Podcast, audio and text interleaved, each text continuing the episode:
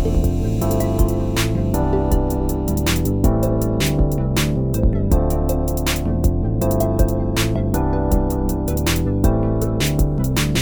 welcome back to Footnotes with Dr. Tony Caffey. I'm Adam Castellino. With me, of course, as always, is Pastor Tony. This is our final uh, passage from Hebrews. I, I want to say chunk, but that sounds inappropriate. That's okay. Chunk. A chunk Section. So it's Hebrews um, 32, Hebrews 11, 32 through the end of the chapter, verse 40.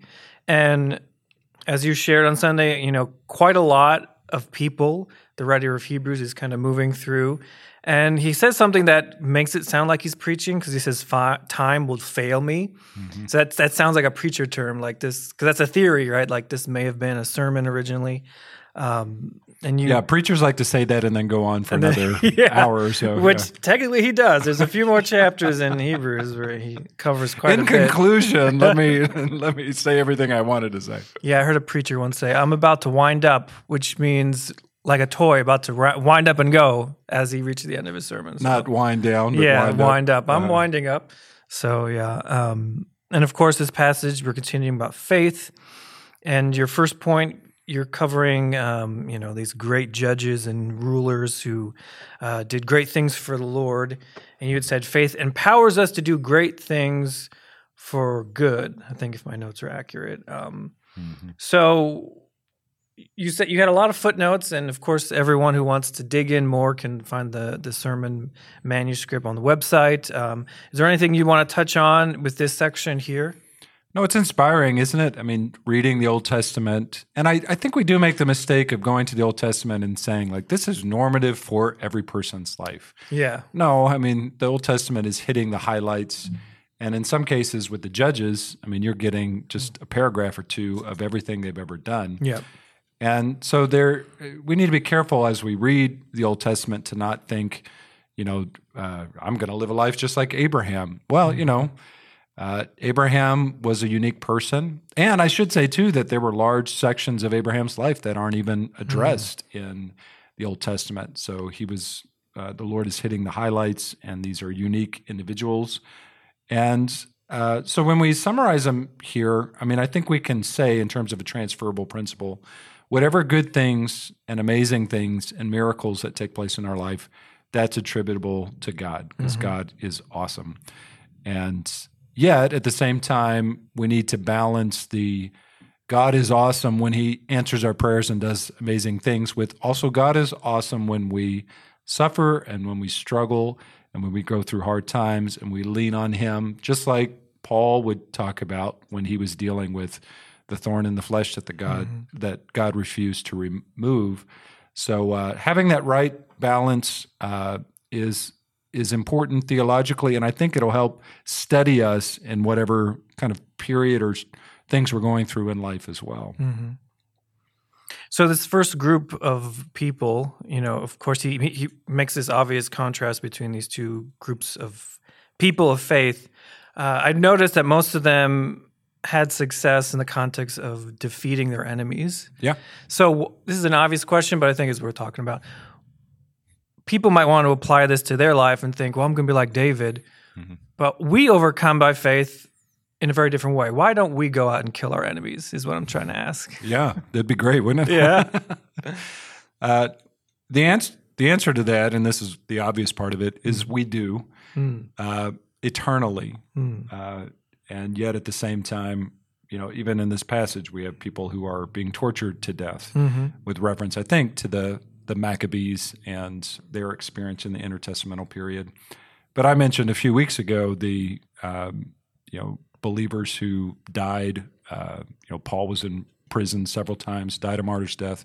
Peter did too. Twelve apostles died that way. Lots of early church folks died, um, but they still win. They still defeat their enemies via Christ's death on their behalf.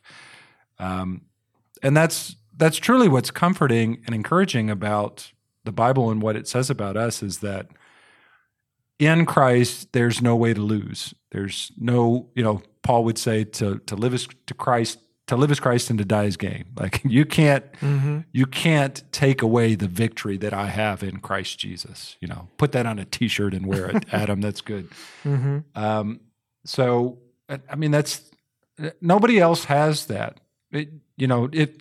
Let's say God empowered you with amazing. You became like Samson hmm. 2.0 and you started to kill all your enemies, Adam, and you took this country by storm, and you, you know, defeated all the wickedness in America, and you created America like it really should be. Uh, I mean, that that that would be temporally great, but hmm. then what? I mean, mm-hmm. then you know you got to die because of sin, mm-hmm. and you're going to pass it on maybe to somebody else who can't really keep that up. Um, so, I mean, I mean, your whether you live or die in this world, accomplish great things for Christ or not, the the end game really is uh, worshiping Christ, following Christ, getting ready for an eternity where evil will be uh, disappeared forever, and grief will be, you know, a thing of the past. And that's what we've got to focus our eyes on and and keep in front of us, even as we deal with with some real struggles in this world. So your first point, you, you said like faith empowers us. Um, how does a Christian think about power in that way? Because you get a wide spectrum of people out there who have different ideas about that. But the average Christian, they want to serve God. Maybe they're being led by God to do something, um, not like Samson, but maybe to share the gospel or serve. You know, what does that power look like? You know, how do they receive that power? You know, what are your thoughts on that? Well, let me talk personally. Maybe that will be helpful because my empowerment as a believer uh, is linked to the Holy Spirit. So I got saved as a young person and gifted, uh, if if I'm right, with teaching and leadership as my primary gifts, as well as some others. Yep. And so I look back on, you know, 15 plus years of senior pastor experience where I've been teaching and expositing the scriptures. I look back on discipleship programs that I've been involved in since I was in college and people that I've been able to influence and say in those, you know, situations where God has moved and changed lives, that's been how I've been empowered to do great things for the Lord. So I've been married 22 years, going on 23, and that is very much uh, the successes I've had in that ha- have been a result of God and His goodness and giving me the grace to be a good good husband and a good father to my son. So, uh, you know, let's not uh, think of the empowerment of God to do great things as you know tearing lions apart Yeah. only, or uh, leading the nation of Israel and defeating you know the Goliaths of our world. You know the the little victories that we have in Christ Jesus, little, you know, put those in quotation marks, yeah. uh, add up. They're cumulative. They're significant. And you know, Lord willing, uh, if I get enough years, I can die at a good old age and look back and say, God be praised for every convert that He used me to uh, to bring to Christ through the preaching of the gospel. For every person that matured as a follower of Christ. For my son, hopefully someday grandchildren, and for my wife of however many years we uh, are married when we go home to glory. You know, those those things are uh, part of God's work and God's God's power displayed in our life as well. Amen. So obviously, this passage it, it takes us to these high points of victory with David and Samuel, and then almost on a dime. And you talked about like the divisions of the Bible passages. It switches to the people of faith, as you've mm-hmm. alluded to, the Maccabees and others who didn't receive that kind of earthly victory, but of course suffered mockings and you know, imprisonments and and other intense persecution. And of course their experience of faith may have looked very different from someone like Samson or, or David or so on. So Yeah. um of course and you said you know faith enables enables us to endure great sufferings. And you know of course we looked at Daniel and and the um the three boys, uh, Shadrach, Meshach, and Abednego, and what they were willing to testify before Nebuchadnezzar. Um, my con- my concern or my question would be f- coming from the people that might not um, think about this, in, in my view, the best way. You know, because this obviously refutes those people who talk about your best life now. That whole camp, Mm-hmm. they think uh, you know Paul says they think godliness is a means of gain. You know, they just want riches and Mm-hmm. and a comfortable life now. But there are people, and, and I know people personally who think of suffering as normative to the point where that's all they deserve. You know, in, in this in the context of, uh, and I literally heard people say this like when things are going well in my life, I get nervous because. You know, God's going to hit me with something bad, and Who are these friends of yours? Goodness. these are these are people who, who go to our church and other Christians where unfortunately there there's that opposite extreme where they fear that or think like just because they suffer that that should be how it always is. You know, there's there's so many variations of lies that the enemy comes at us with. So my thought would be like how do we temper these views that you know Mhm. we're not the people who exploit God's word for you know peddle the word of God, but we're also we don't want to veer into this idea where suffering is just you know God's way of punishing us, or or there is no hope, or, or things are good, but you know it's really just about being you know miserable. So like, how do we balance that idea in our minds as Christians? Yeah. Hmm. Well, I think we need a better view of God's sovereignty Hmm. and the way in which God, according to his sovereign plan, gives some of us uh, challenges and hardships and pain and suffering, sicknesses, and others of us he gives financial provision. Uh, all of that with the expectation that whatever comes our way, we trust him, we serve him. You know, uh, R.G. Letourneau always comes to mind as somebody who's a Christian who was phenomenally successful in business, was an engineer who developed these great earth movers. I don't know if you've heard that term before, that person before R.G. Letourneau. Um, no. He started Letourneau University and he tithed 90% of his income back to the Lord's work. And so the Lord just kept giving him more and more riches, and he just kept giving more and more back to the Lord, which God's going to do that with certain people in our world. And praise God, we, we need that. And yet at the same time, there'll be some who contract some kind of uh, terminal disease in their 20s and have to struggle with it. And, um, you know, who, who are we to say back to God, how dare you give R.G. Letourneau all these riches and you give me cancer? Yeah. You know, we don't deserve anything, and whatever we receive, we we process through our relationship with the Lord. And Paul gives us that great passage where he talks about contentment and trusting the Lord through any uh, stage of life, through when he had much and when he had little, Yeah. through good health, bad health. Um, what, what we need is really just a proper theological perspective. God is sovereign, God is in charge. He's like Shadrach, Meshach, and Abednego. He can rescue us at any moment for what we're going through. If he does, may he be praised. If we die a gruesome death, being burned alive, so be it. No matter what, we're not going to bow to the idols of this world or or turn our back on the, the God that we serve. And um, so having that kind of mindset is, is good. Now, how it's processed, and I think this is what you're getting to a little bit, kind of emotionally and and uh, spiritually in the lives of individuals. Um, yeah, I mean that's the work of pastoral care, and that's the work of encouragement from brother to brother, sister to sister, as we try to think through. Okay, what is where does God have us, and how can we honor Him best um, in the the feast or the famine of life that we're in? Yeah, I kind of think it, it really boils down to a, you know having a relationship with God, like our understanding of who He is personally. Because in those both extremes, I think people are looking at God from a distance. Like either He's the genie, just grants me my wishes, you know, like the gumball machine. I turn the crank, get what I want. Well, that's not a relationship. That's you know some sort of mechanical exchange. And the people who Yep.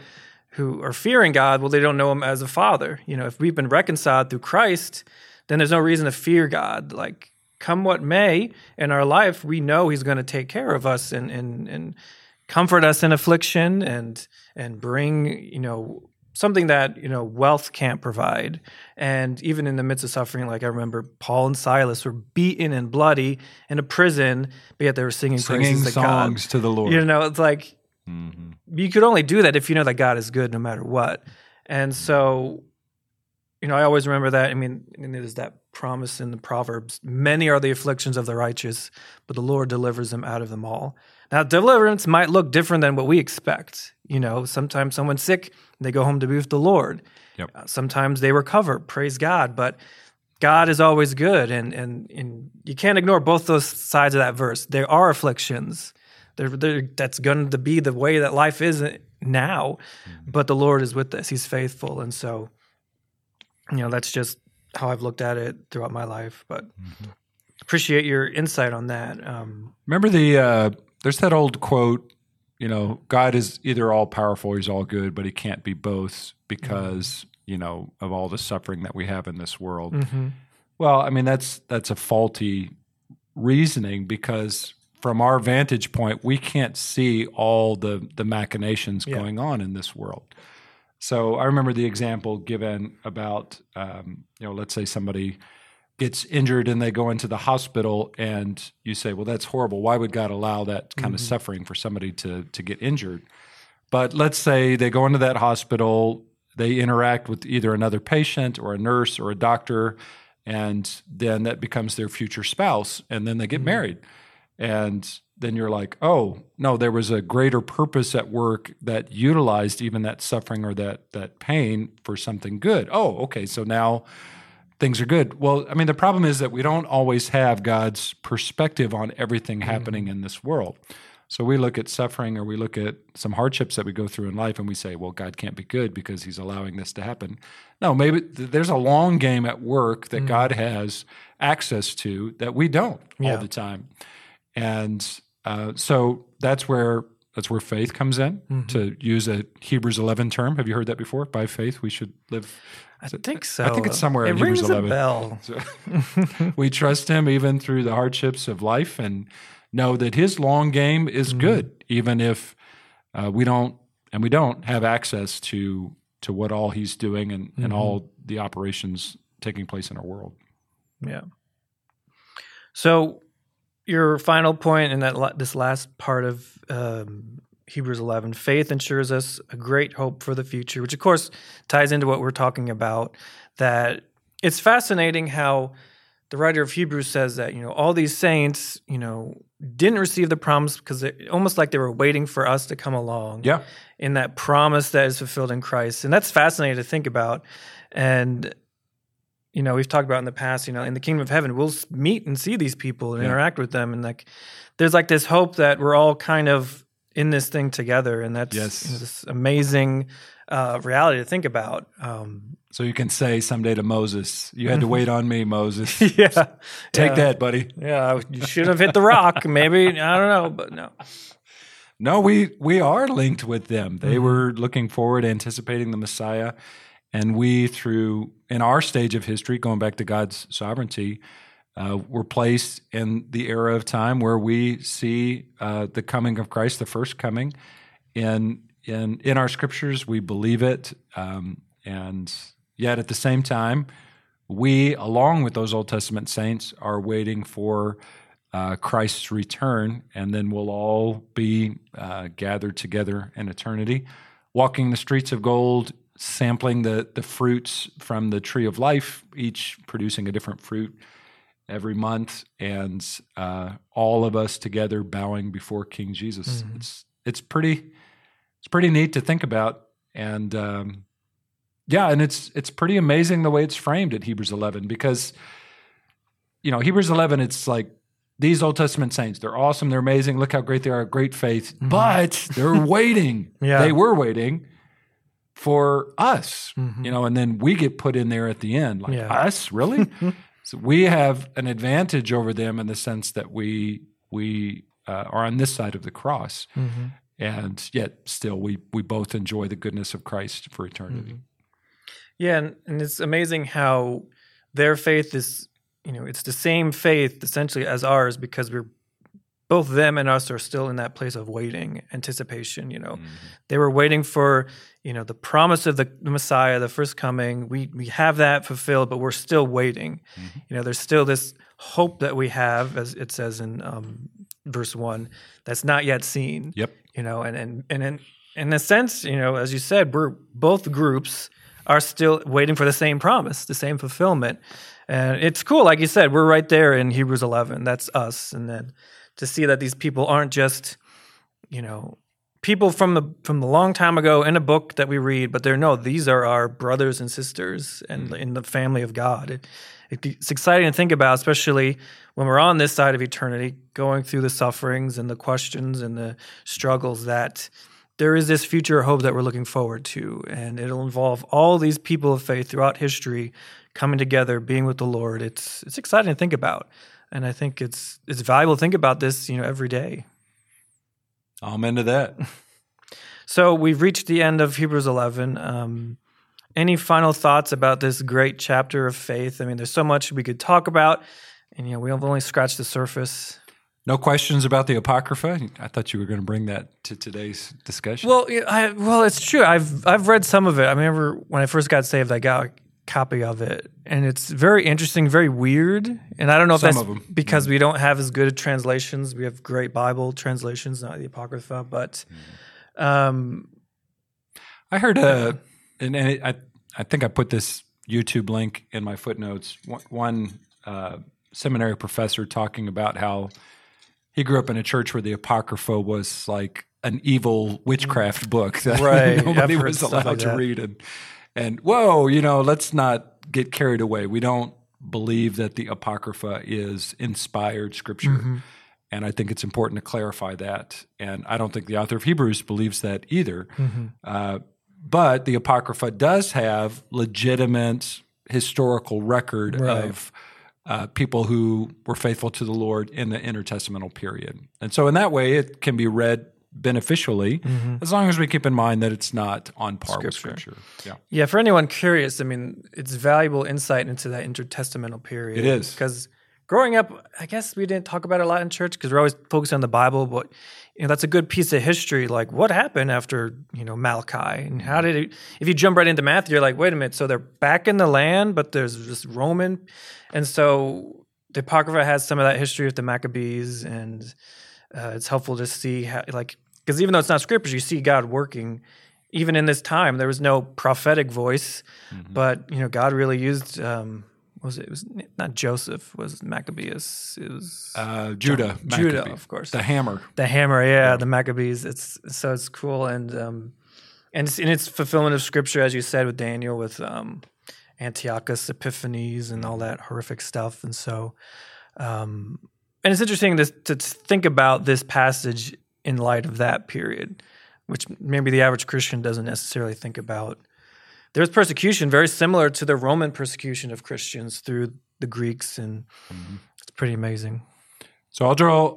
I'll uh, maybe give you this in closing to anticipate for this weekend.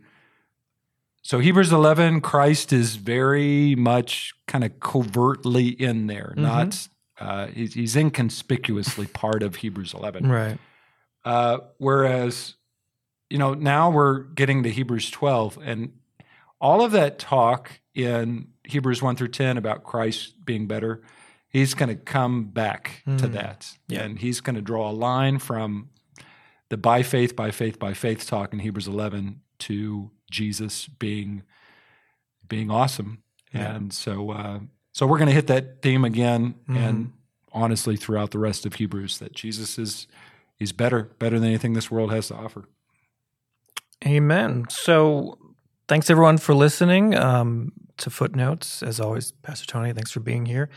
The whole archive of these episodes are on the website, vbvf.org, also on our podcast channel.